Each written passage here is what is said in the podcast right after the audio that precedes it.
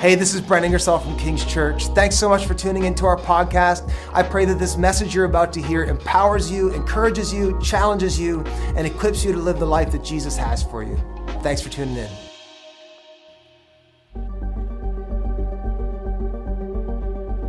I recently had the opportunity to go to Israel, the Holy Land, and to explore the land where all of the stories in the Bible unfolded.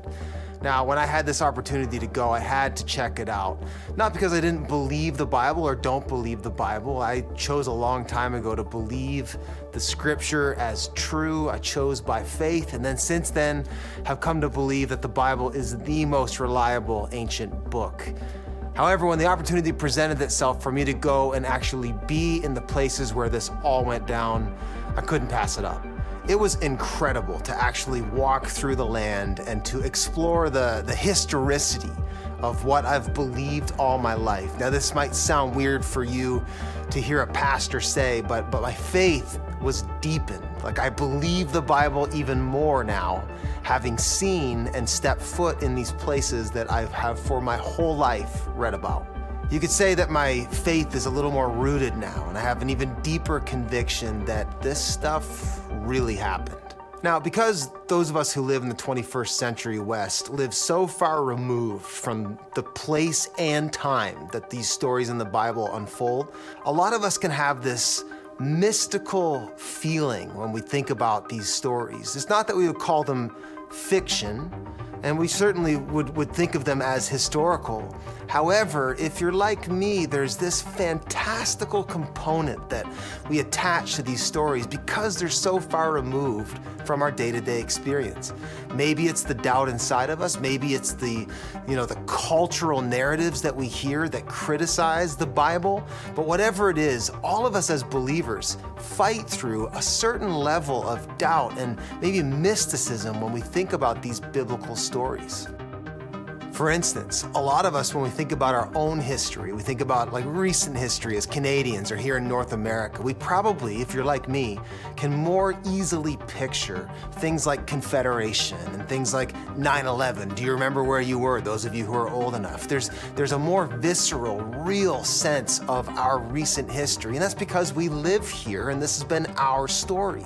But when it comes to the Bible, because those of us here in the you know 21st century West are so far removed from that time and place, we often have a hard time taking it seriously. For instance, I was at basketball a couple weeks ago, and a, buddy of mine asked where I'd been, and I told him, "Oh, I just got back from Israel." And he goes, "What were you doing in Israel?" Now he knows I'm a pastor, but he never made the connection of why I would want to go there to check out where the Bible is. And so I said to him, "I wanted to go where the Bible happened," and he said, "Oh." And then, like gentle but trying to like get to the bottom of it without offending me, almost delicately, like you would talk to like a dementia patient. He kind of leaned in and he goes, You actually think those things happen? Like they're historical? I go, Yeah, I walked in those places. I saw those things. These are historical accounts that we're talking about. They aren't just some fantastic story. And so for me, when I went to Israel, it was incredible to see these places, to take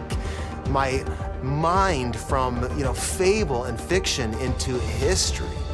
It's so easy for us to put the Bible stories into this category, the same category that we would put Lord of the Rings and Middle Earth, or think about the stories of Scripture the same way we think about you know stories that happened a long, long time ago in a galaxy far, far away. The reality is, when we talk about the Bible, we're talking about historical facts. For the people in Israel, these stories that we read about in the Bible, that's not ancient history that happened some other place, some other time. That's their story that happened over there, you know? It's like connected to them in a visceral, tactile, tangible way. For them, these stories, they're history.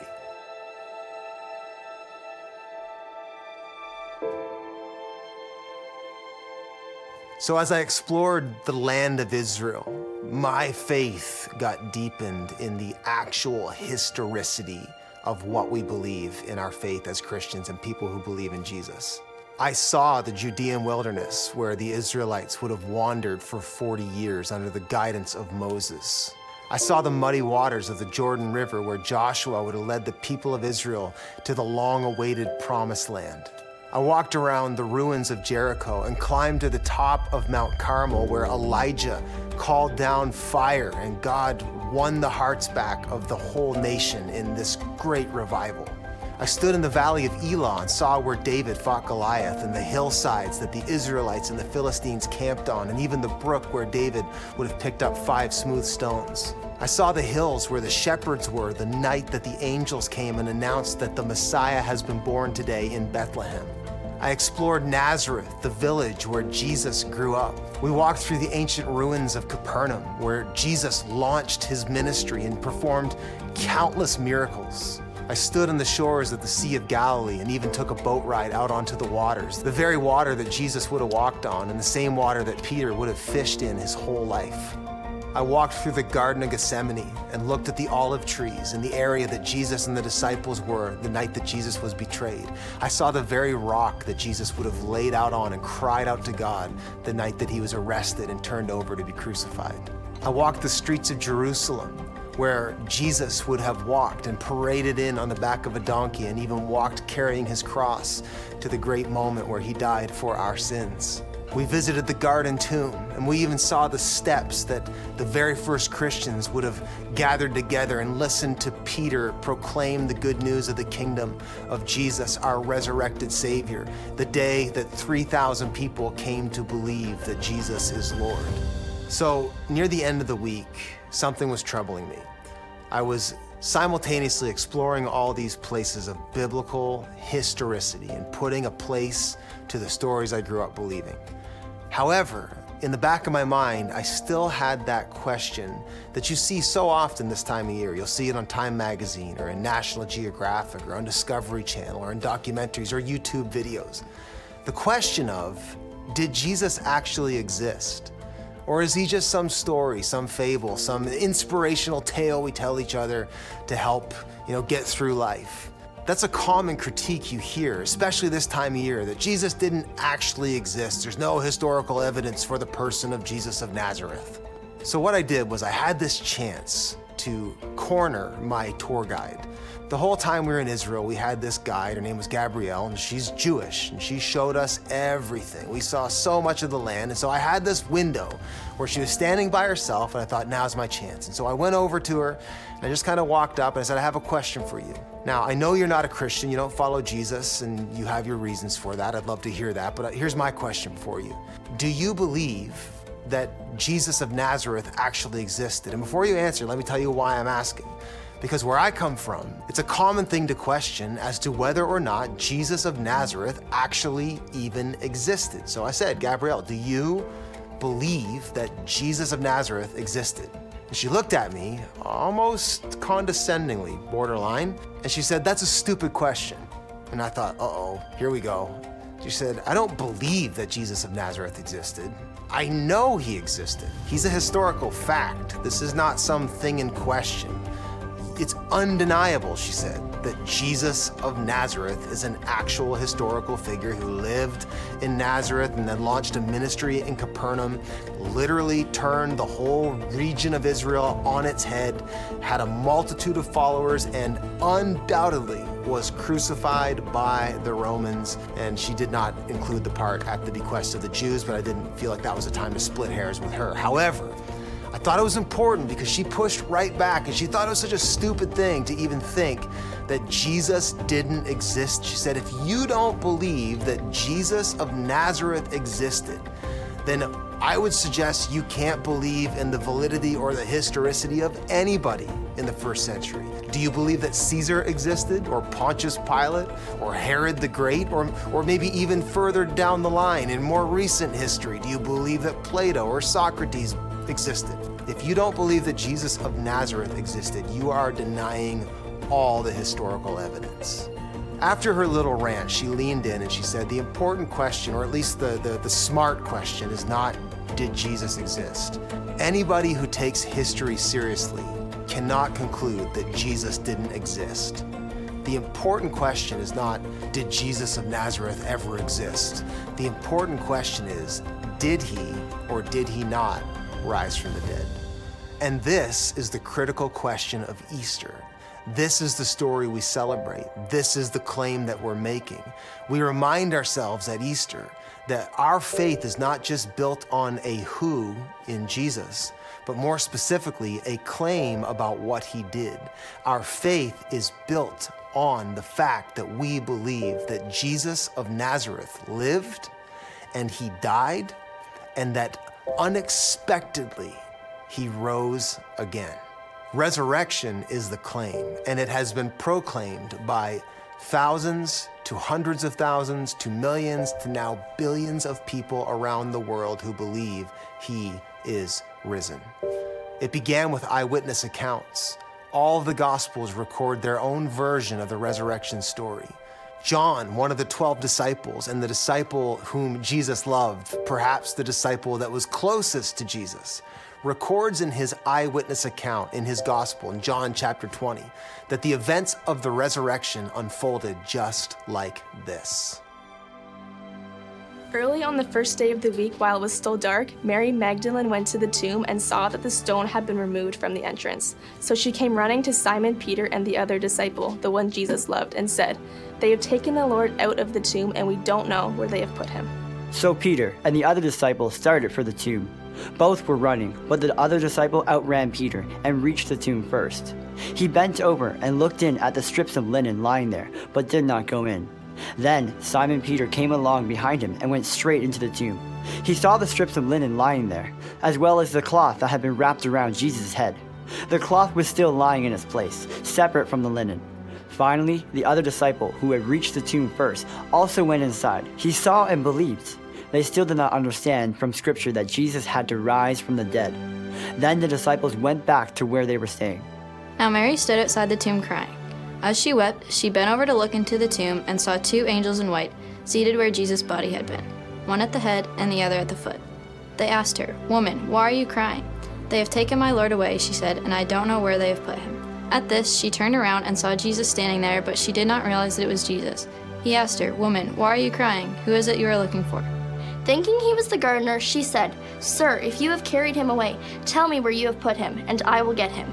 Jesus said to her, Mary. She turned toward him and cried out in Aramaic, Rabboni, which means teacher.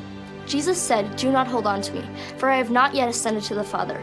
Go instead to my brothers and tell them, I am ascending to my Father and your Father, to my God and your God. Mary Magdalene went to the disciples with the news, I have seen the Lord, and she told them that he had said these things to her. On the evening of the first day of the week, when the disciples were together, with the doors locked for fear of the Jewish leaders, Jesus came and stood among them, and said, Peace be with you. After he said this, he showed them his hands and side. The disciples were overjoyed when they saw the Lord. Again, Jesus said, Peace be with you. As the Father has sent me, I am sending you. And with that, he breathed on them and said, Receive the Holy Spirit. If you forgive anyone's sins, their sins are forgiven. If you do not forgive them, they are not forgiven. Now, Thomas, also known as Didymus, one of the twelve, was not with the disciples when Jesus came. So the other disciples told him, We have seen the Lord. But he said to them, Unless I see the nail markings in his hands, and I put my finger where the nails were, and I put my hand into his side, I will not believe. A week later, his disciples were in the house again, and Thomas was with them. Though the doors were locked, Jesus came and stood among them and said, Peace be with you. Then he said to Thomas, Put your finger here, see my hands. Reach out your hand and put it into my side. Stop doubting and believe. Thomas said to him, My Lord and my God. Then Jesus told him, Because you have seen me, you have believed. Blessed are those who have not seen and yet believed. Jesus performed many other signs in the presence of his disciples, which are not recorded in this book. But these are written that you may believe that Jesus is the Messiah, and that by believing you may have life in his name.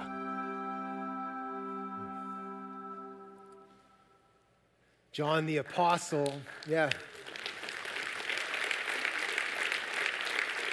John the Apostle recorded all of these things about Jesus, these wild claims and events for a purpose, so that you would hear them and you would explore the evidence presented to you. And like Thomas, you would conclude that Jesus is Lord and that he's risen from the dead and that by believing that very claim, you would have life in his name. That's the invitation of the Gospel of John. That's the invitation of the gospel, the good news about Jesus. That you would explore this claim and conclude that it's true. Jesus is the Messiah, the one sent by God to save mankind from their sins and restore all things. And that as you believe that to be true, you experience life that only He can give you. That's a claim worth exploring. I mean, you might be here today and, and, you're already converted, you're a believer, I'm preaching to the choir. My hope today is that as we talk about the resurrection of Jesus, your faith gets deepened and the life of Christ flows at a deeper level into your life and your experience. But for those of you that maybe you just got drug out here by a friend or a family member and you're counting the moments until you get out of here and go get a Big Mac or one of those chicken Big Macs, you tried that yet? my hope is that I would press upon you like a claim like the one that Christians make, at very least, warrants some inquiry. And that a claim like God sent his son to save you and to save the world, and that he died on a Roman's cross and rose again, a claim like that should not just be dismissed as, oh, yeah, I'll get to it after I finish binge watching whatever show I'm watching. It should press upon you some exploration. And I want to explore for a moment reasons why, like the logic behind why Christians believe the wild claims. What are the claims, just so we have clarity? Here it is. We believe that Jesus of Nazareth is the Messiah, the one promised in the Old Testament to come and deliver Israel and subsequently all of humanity through him. We believe that he really lived and that he really died on a Roman cross uh, under the okay of Pontius Pilate at the request of the Pharisees and the religious rulers of the day, that he really died, his death was confirmed, that they took him off the cross, they wrapped him in cloths, and they buried him in a tomb, a tomb that we know about, the tomb of Joseph of Arimathea. And that on the third day, Christians claim that Jesus was not found, his body was not found in the tomb, but on the contrary, they saw him in person, they saw him raised to life again in body. He wasn't a spirit, he wasn't a ghost, he wasn't just a good feeling, but it, in very real human tactile form, there he was. And the Christians claim that his resurrected body was seen by hundreds of people at the time, and the message began to spread that he's risen, and they saw him ascend to heaven where he is seated at the right hand of the Father, and that one day, here's the claim that Christians believe, he will come again. And so this is the claim, but I want to just present for you. Just take a couple minutes. I won't be as long as I normally am today. Someone's like, You already preached for 15 minutes on the video, bro. I'm like, yeah, okay. Give me 15 more minutes, can I? I want to give you just some reasons, some logic behind why we believe such a wild claim. And I want to press upon some of you who might just outright dismiss the, the case for Christ and the reasons we have faith in his resurrection is something silly or childish or fantastical. Why would you believe in something? I want to, something like that. I want to press upon you for a minute. One, that the claim about Christ has satisfied some of the most brilliant minds in human history, and that there is a body of evidence that supports the claims of the risen Christ that would actually make some of your doubts look a little crazy and that it might be possible today that the body of evidence tilts way further in favor of the fact that maybe, just maybe, Jesus actually did rise from the dead. It might tilt further in that direction than you think it is.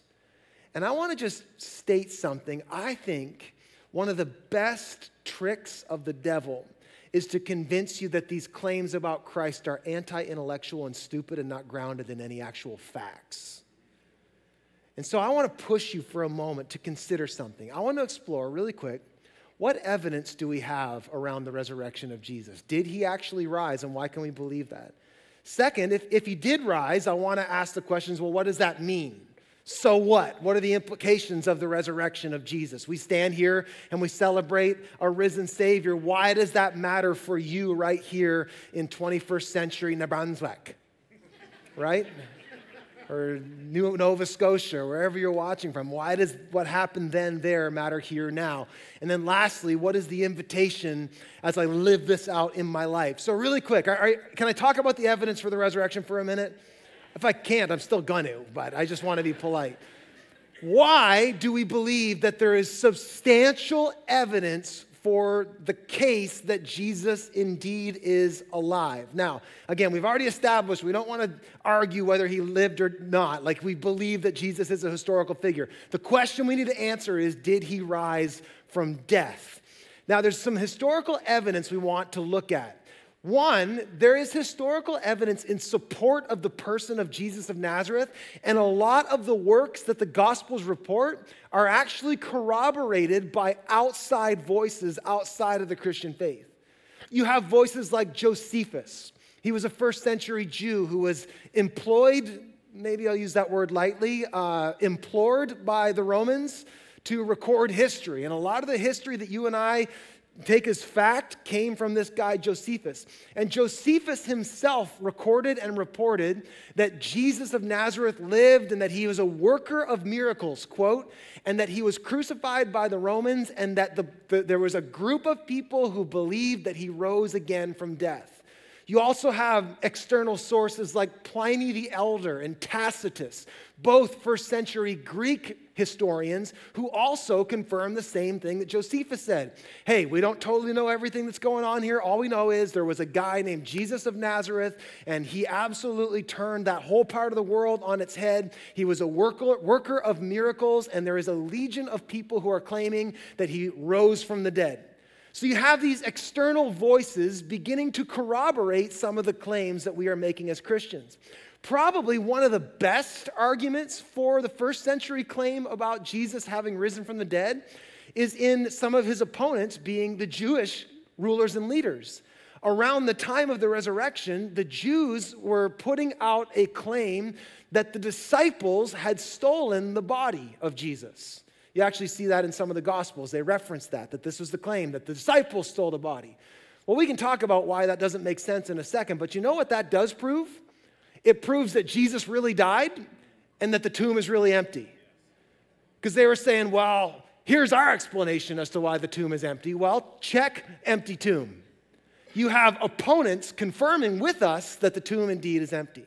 So you have these historical corroboratory corroborating uh, evidences, but we also have the biblical witness. If you read Matthew, Mark, Luke, and John, you have four accounts of eyewitness testimony as to what happened about this man named Jesus. Specifically, all four of them tell the same story that he is the Messiah, the Son of God, sent to save all of humanity, and that he was crucified on a Roman cross. He really died, he really was buried, and we really couldn't find him in the tomb. All four of them say that. And it's important that you understand something. The Gospels are historical books. They're they're designed and written in that way. Like if you read the Gospels, like particularly Luke, Luke went there as a skeptic investigator, talking to eyewitnesses, trying to pinpoint where and how this all went down. And so they're calling on actual people and actual landmarks and actual witnesses. If you read Paul in 1 Corinthians 15, listen to this language here and see if this doesn't sound like someone trying to build a case that he wants you to test out. Look what he says. He says, For I received what I passed on to you as of first importance that Christ died for our sins according to the scriptures that was already foretold, and that he was buried, and that he was raised on the third day according to scriptures, and that he appeared to Cephas, that's Peter, and then to the 12, and then after that he appeared to more than 500 of the brothers and sisters at the same time, most of whom are still living. Now, why would he include that? Because in his letter, he's saying, if you don't believe me, ask Bob. Bob was there, and Sally, and Serena, and, and Jimmy, and uh, whatever other, like there was 500 of them. Go see for yourself. They'll tell you what they saw. And then he goes on and he says, He appeared to James, the brother of Jesus, more on him in a second, then to the apostles, and then, of course, I saw him, Paul says. So, this testimony is an eyewitness testimony, and you've got to do something with that. That you have these people claiming to have seen Jesus as risen.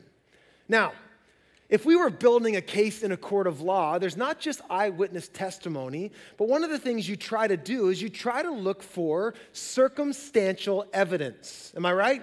Got any lawyers here? No? Okay. Well, you know what I mean. You watched, you watched uh, Law and Order. You know, you know how it works. Suits, right? Circumstantial evidence is stuff that points in favor of the claim.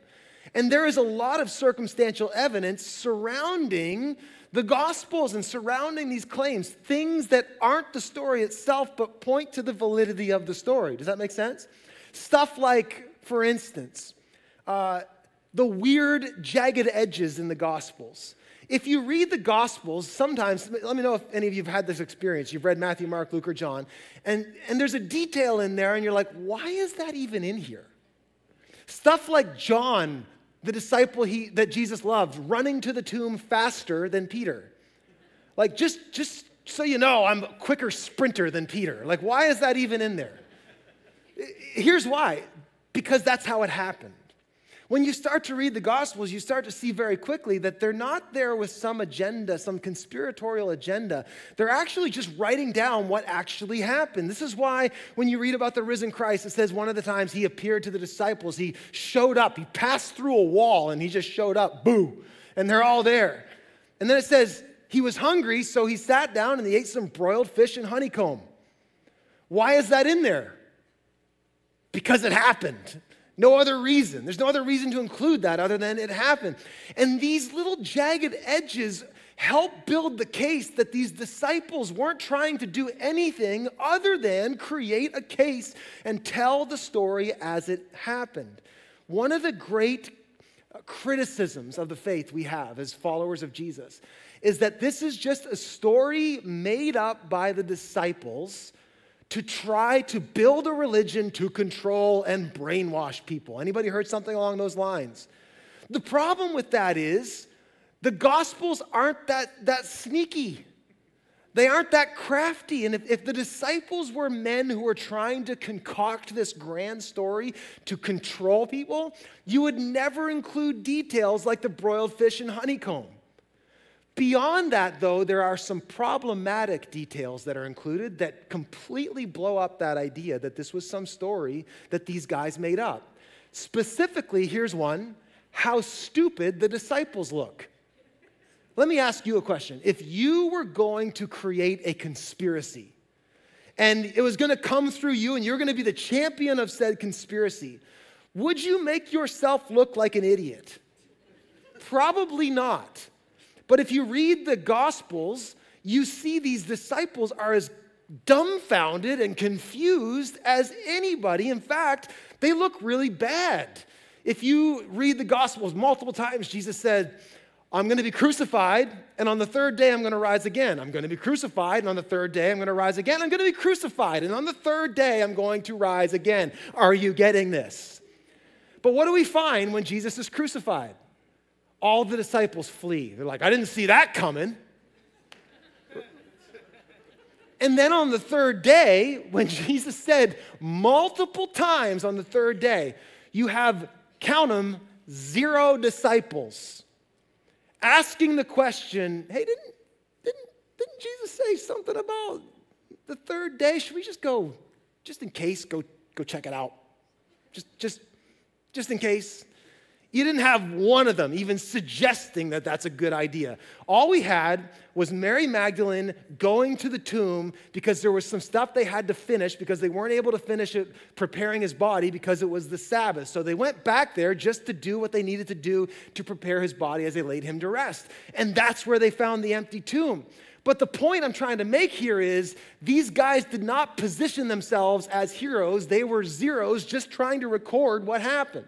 So if you are creating some grand conspiracy, you would never write yourself into being the loser in the story.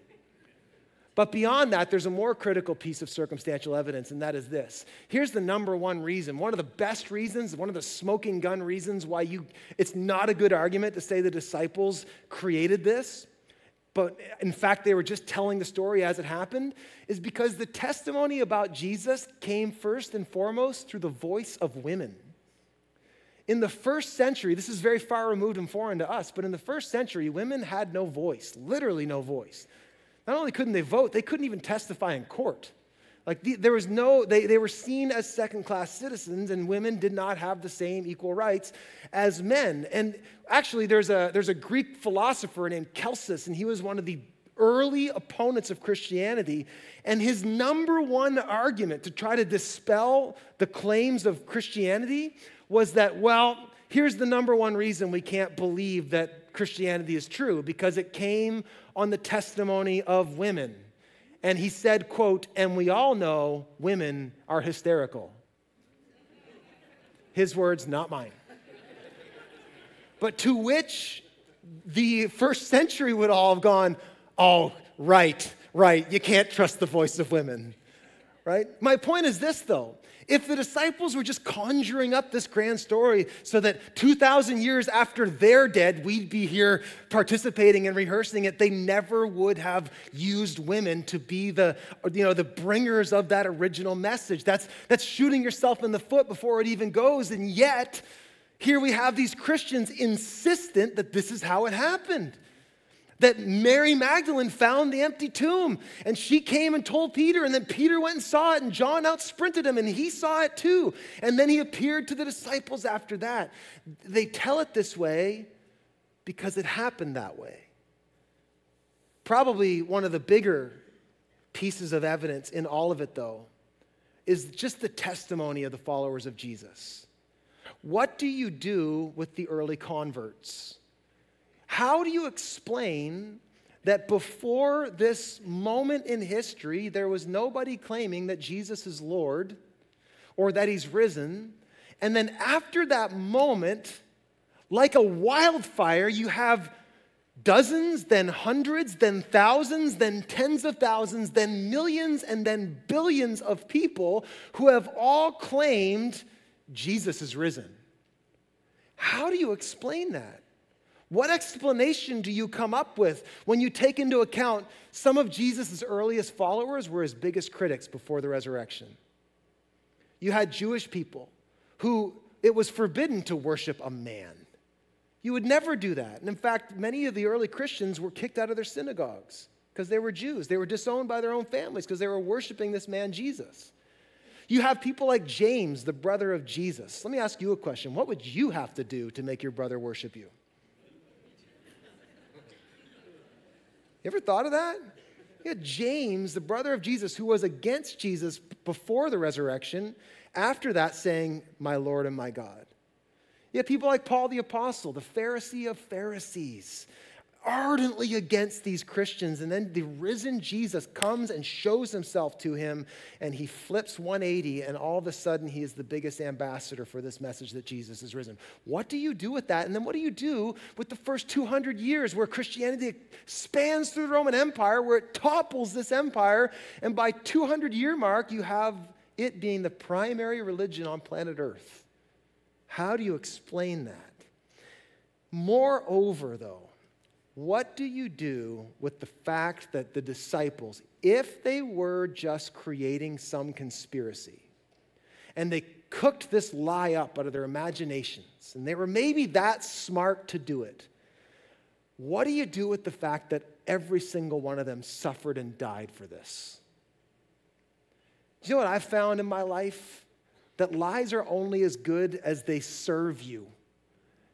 And ultimately, how many of you know lies end up not being good in the end anyway? They always turn out worse than they did, than you thought. But nobody hangs on to a lie once they realize, hey, this is going bad for me. Correct? So, what lunatic would cook up something like this only to go and suffer for decades and then ultimately die for what they believed, not recanting? Only somebody who truly believed it dies for it.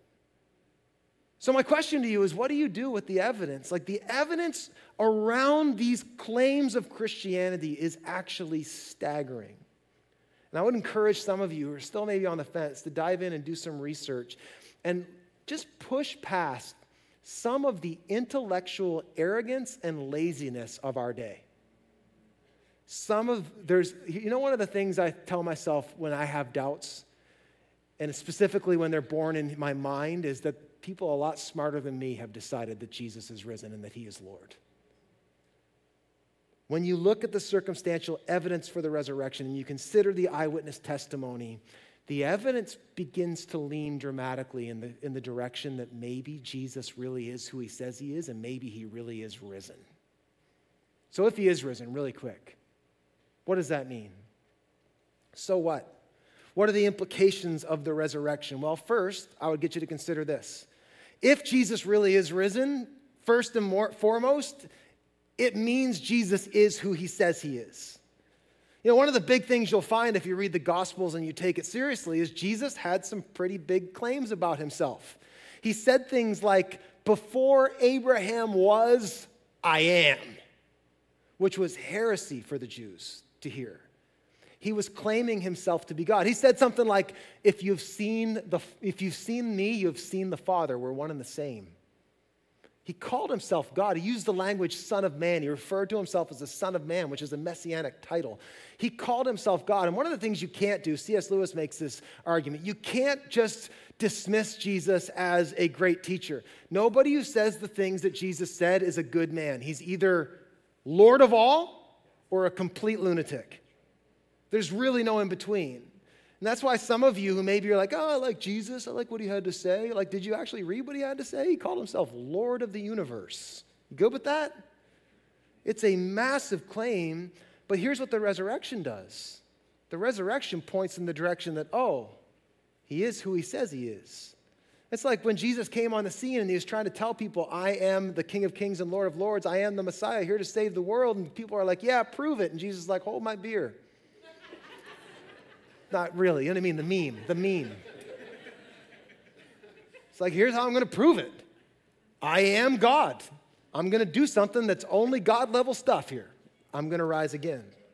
Second thing, here's an implication it tells us that what Jesus said about the world is true that he had to come, that he had to die, and that he had to rise again to deal with the great problems of the universe, and that is separation from God, sinfulness, and death.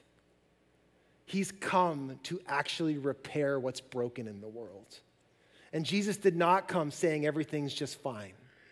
And it tells us, the resurrection, that recreation needed to happen and that reconciliation to God needed to happen, and that there is nothing we could do to actually expand or actually get past the expanse between us and God. He had to do it on our behalf. And this is another thing that the resurrection tells us. Not only is what he said about the world true, but what he said about us is true. Jesus did not come and say that we're perfect just the way we are.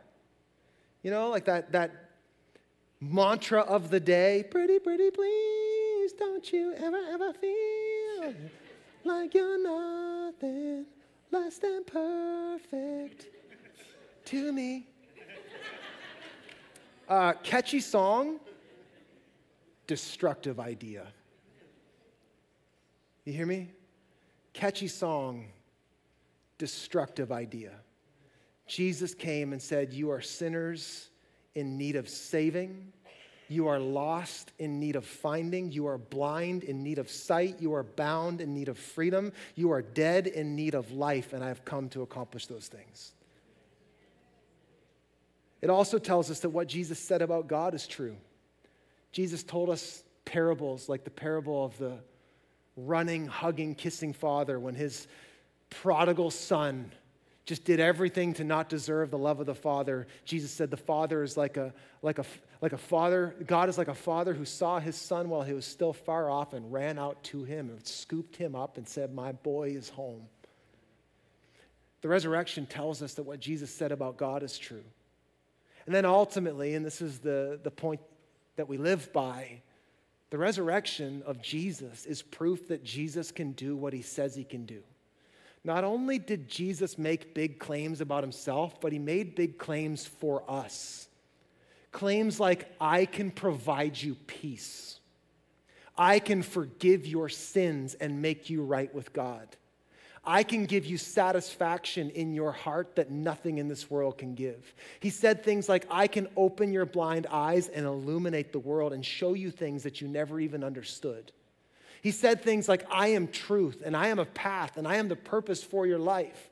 He said things like, I will give you rest and joy. He said stuff like, even if you die, if you believe in me, you will live forever. Why can we believe that what he said is true? Because I tend to believe the one who predicted his own death and resurrection and then went and did it. The resurrection is where we anchor our hope that I am taking his words to the bank. And that's what we remind ourselves of today on this Easter. He said we're forgiven. Why do I believe we're forgiven? Because he rose. Why do I believe that my debt's been paid? Because he rose.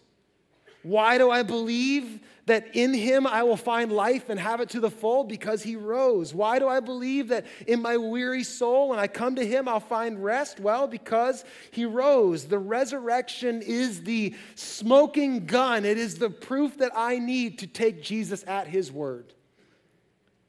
And so, for you, brothers and sisters, if you're a believer here today and you're struggling with your doubts and maybe having a hard time believing that Jesus is good for his word, you don't rest your case on how you feel or even your circumstances. You rest the case on the empty tomb.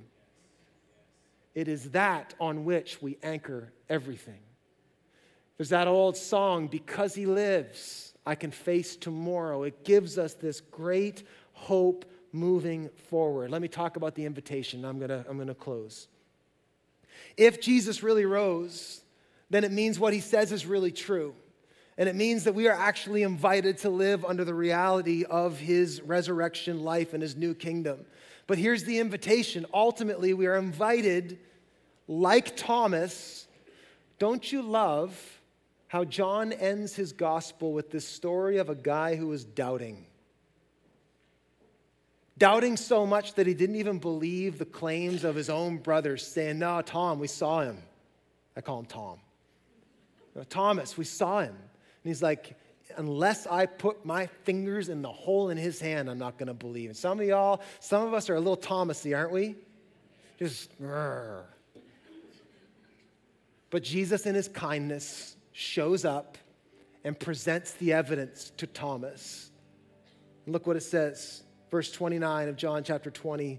Then Jesus told him, Thomas proclaims, My Lord and my God. And then says, Jesus told him, You have seen me, you have believed, but blessed are those who have not seen and yet believe. Jesus performed many other signs in the presence of his disciples, which aren't recorded in this book.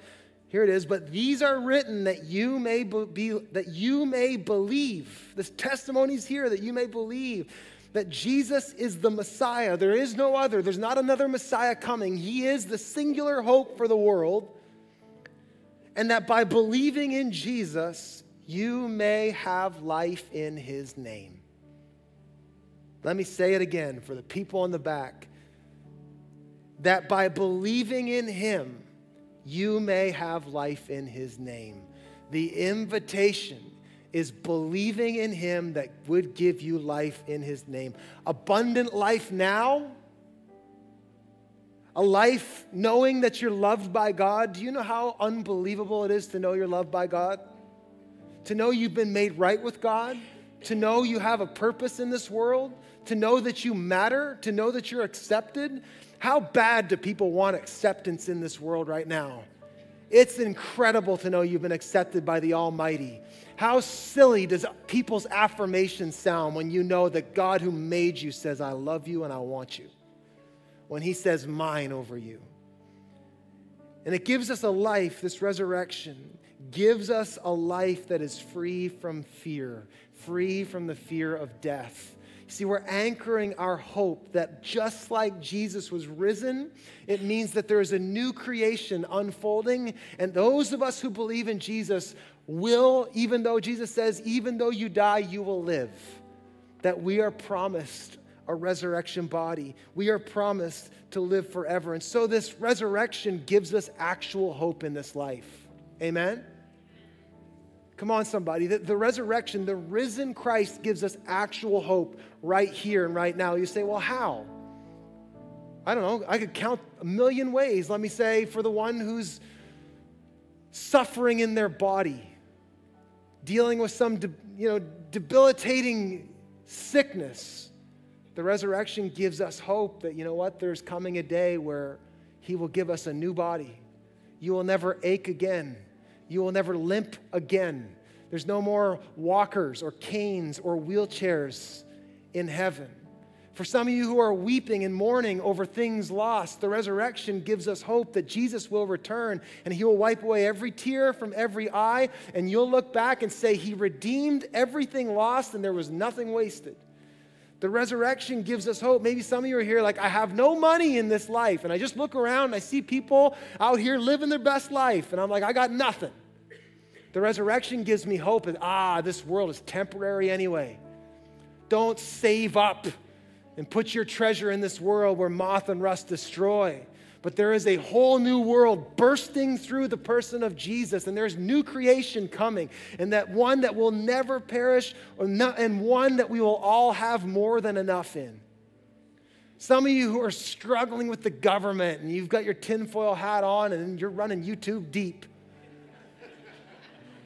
And you're just like, oh, this crazy world, and I don't, I don't trust anybody. You know what the resurrection gives me hope for? That Jesus is establishing his kingdom, and not even death itself can take it out of his hand. And forever and ever and ever, he will establish his throne, and his government is peace without end.